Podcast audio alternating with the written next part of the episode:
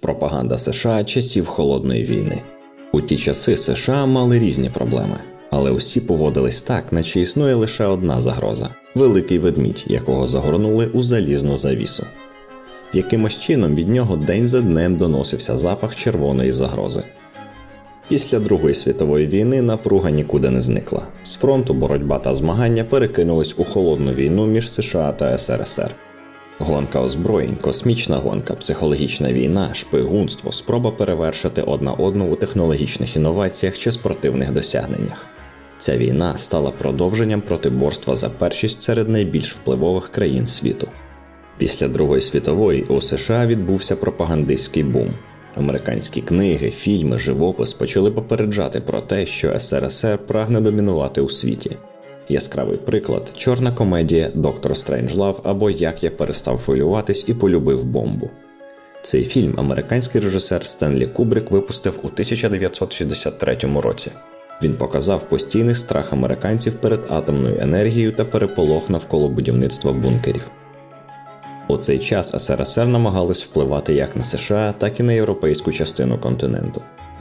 У 1945 році у сфері впливу СРСР було близько 180 мільйонів людей, а в 1950 році їхня кількість зросла до 800 мільйонів. СРСР з усіх сил нарощував ідеологічний тиск та поширював політичні партії. З'явились Компартія США, Соціалістична робітнича партія. У США почали видавати комуністичні газети на понад 300 тисяч примірників. Але і тут кінематограф не забарився. Ці події зобразили у фільмі 1951 року Я був комуністом для ФБР про агента ФБР, що працював під прикриттям в якості члена організації комуністичної партії. США з усіх сил намагались протидіяти розповсюдженню комуністичної ідеології. У 1947 році президент США Гаррі Трумен ініціював створення комітетів з розслідування і звільнення співробітників, щодо яких виникли сумніви на рахунок їхньої лояльності до США та потенційної приналежності до комуністичного руху. Паралельно працювали комісія з розслідування антиамериканської діяльності і підкомітет Сенату США з розслідування внутрішньої безпеки, який очолював Джозеф Маккарті, лідер та рупор антикомуністичного руху тих часів. Для післявоєнного американського суспільства з телевізора, радіо та газет лунали такі словосполучення та асоціативні образи СРСР, як червона загроза, залізна завіса, радянський ведмідь, ядерний страх. Комунізм, що опанував у СРСР, а також автоматично і сам СРСР, почав вважатись найважливішою, найактуальнішою проблемою у світі, особливо після появи у радянського союзу атомної бомби у 1949 році. СРСР демонстрували як загрозу, наслідки якої проникають в кожну сферу діяльності людини, і боротьба з нею є невідкладною справою світового масштабу. Головним страхом кожного та кожної стали комуністи-шпигуни, поява комуністичних держав у східній Європі, блокада Західного Берліна, громадянська війна у Китаї і Корейська війна. За часів холодної війни почав використовуватись такий термін як корисний ідіот. Ним називали прихильників Радянського Союзу, які жили у західних некомуністичних країнах. В цей же час виникло поняття макартизм. Макартизм як рух існував з 1940 по 1957 рік, а назва походить від прізвища одного з американських сенаторів Джозефа Рейгана Маккарті. Відомим він спочатку не був, але потім дечим відзначився. Під час свого виступу у місті Уілінг він заявив, що в Державному департаменті США кількість комуністів досягла 205 осіб. Після цього ім'я маловідомого сенатора з'явилось на перших шпальтах усіх крупних газет. Гучна і нічим не підтверджена заява зробила його головним антикомуністом Америки. А макартизм в цілому став практикою висунення неправдивих або необґрунтованих звинувачень у підривній діяльності та державній зраді, особливо коли це пов'язано з анархізмом, комунізмом і соціалізмом. Страх перед червоною загрозою вилився у занесення у чорні списки, арешти і депортації осіб, підозрюваних в приналежності до комунізму. Паралельно з бібліотек вилучили приблизно 30 тисяч книг про комуністичного спрямування. ФБР також взяло на себе обов'язок попереджати суспільство про те, що комуністи живуть серед громадян. А Джордж Гувер, очільник ФБР, озвучив 10 порад для американського народу для того, щоб не допустити поширення комуністичної зарази.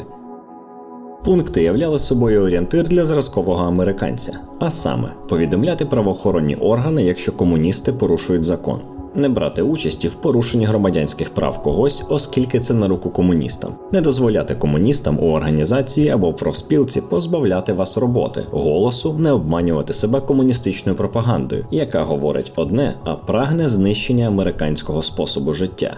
Розкривати оточенню правду про комунізм, не дозволяти комуністам просочуватись в американські школи, церкви або органи формування громадської думки, зокрема у пресу, радіо і телебачення. Щоб сповна показати негатив комуністичної системи, владні кола США майстерно порівнювали свою країну, у якій панують цінності свободи вільного способу життя, з СРСР.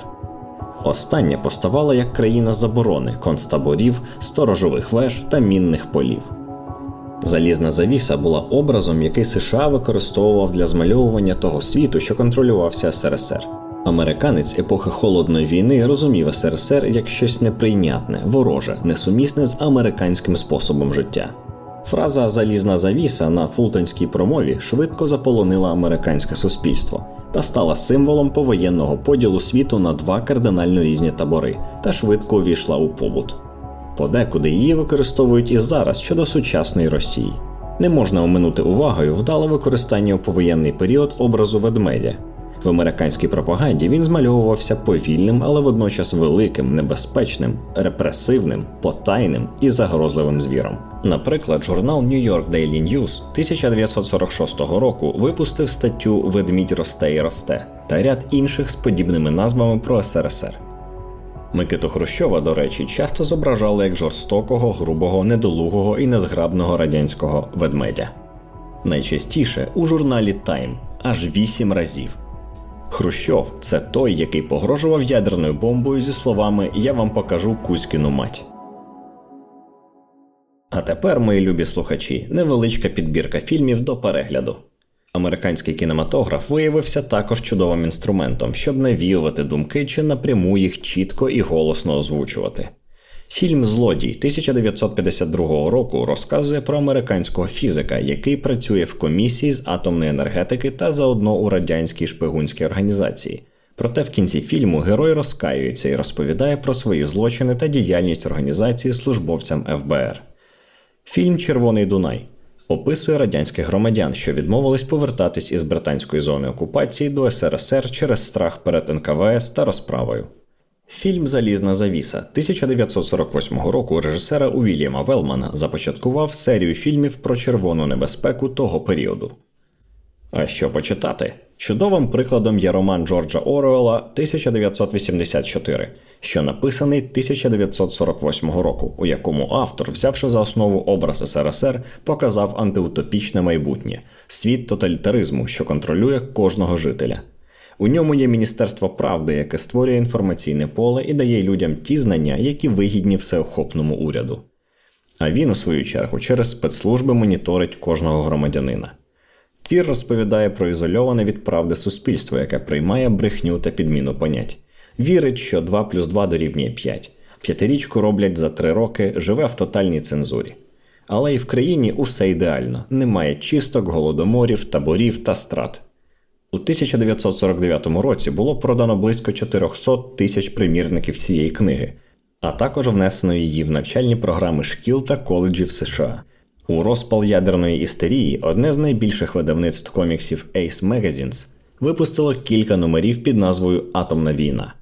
Шум наробив також агітаційний мініфільм під назвою Дейзі, у центрі якого маленька дівчинка зриває пелюстки квітки, відраховуючи їх кількість до 10. Потім за кадром чоловічий голос починає зворотній відлік: 10, 9, 8, 7. Після нуля лице дівчинки збільшується в плані. З наляканих очей кадр змінюється ядерним грибом. А що ж відбувається сьогодні? У США образ зовнішнього ворога частково слугує ідеологічним прикриттям для обґрунтування завдань, дій, цілей на політичній арені світу. Пропаганда штатів згуртувала інші країни проти імперії зла чи боротьби з тероризмом задля поширення демократичного ладу та демократичних цінностей. Хоч холодна війна і закінчилась розпадом радянського союзу, але з кожним роком міжнародні відносини Росії та США нагріваються, і змі щодо однієї, щодо іншої країни говорять про можливість конфронтації та збройного конфлікту. Аналітики, ЗМІ та врешті прості американці всерйоз розглядають можливі ситуації регіони, де міг би початись військовий конфлікт між російськими і американськими військами. Погіршення стосунків спостерігали ще на початку 2000-х. Адміністрація Джорджа Буша молодшого почала боротьбу проти тиранічних режимів у світі, щоб демократизувати схід, що в свою чергу призвело до воєн в Ірані та Афганістані. До відновлення стану холодної війни спричинило також розширення НАТО на схід. Все це знову поляризувало світ та сприяло протиборству двох антагоністських ідеологій. Керівництво штатів змінювалось, змінювалась і риторика міжнародної політики. Кілька років можна було спостерігати певне затище, але дуже недовго. Активно про новий запал холодної війни між країнами Заходу і Росією почали говорити після вигнання Віктора Януковича та початку російської війни проти України. Події в Україні стали каталізатором процесу. Через те, що американські еліти не вважають РФ та її політикум екзистенційною загрозою інтересам США, холодна війна з Росією здебільшого сприймається ними як елемент забезпечення глобальної ліберальної гегемонії. Але схоже, що керівництво РФ ставиться до цієї ситуації серйозніше, ніж загниваючий захід.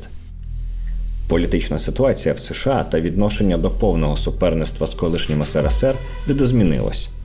Тепер це не нагадує колишнє полювання на відьом та всюди сущу загрозу комунізму. Американська еліта сучасності не вважає сучасну Росію глобальним стратегічним супротивником номер один, незважаючи на численні публічні декларації. Екс-президент Барак Обама неодноразово заявляв, що Росія регіональна держава і не через силу, а через свою слабкість є загрозою для деяких своїх сусідів. Адміністрація Дональда Трампа набагато більшу увагу приділяла торговій війні з Китаєм ніж системному стримуванню Росії. Але після початку повномасштабного наступу і введення бойових дій на території України та махання ядерною шашкою Путіним і компанією фокус на Росію повернувся. Американська пропаганда в цілому працює як і будь-яка інша. Американцям пропонують настільки багато інформації, що постійно її перевіряти пересічні громадяни втомлюються. Тому здебільшого вони слухають, дивляться і читають ті джерела, які озвучують бажані твердження.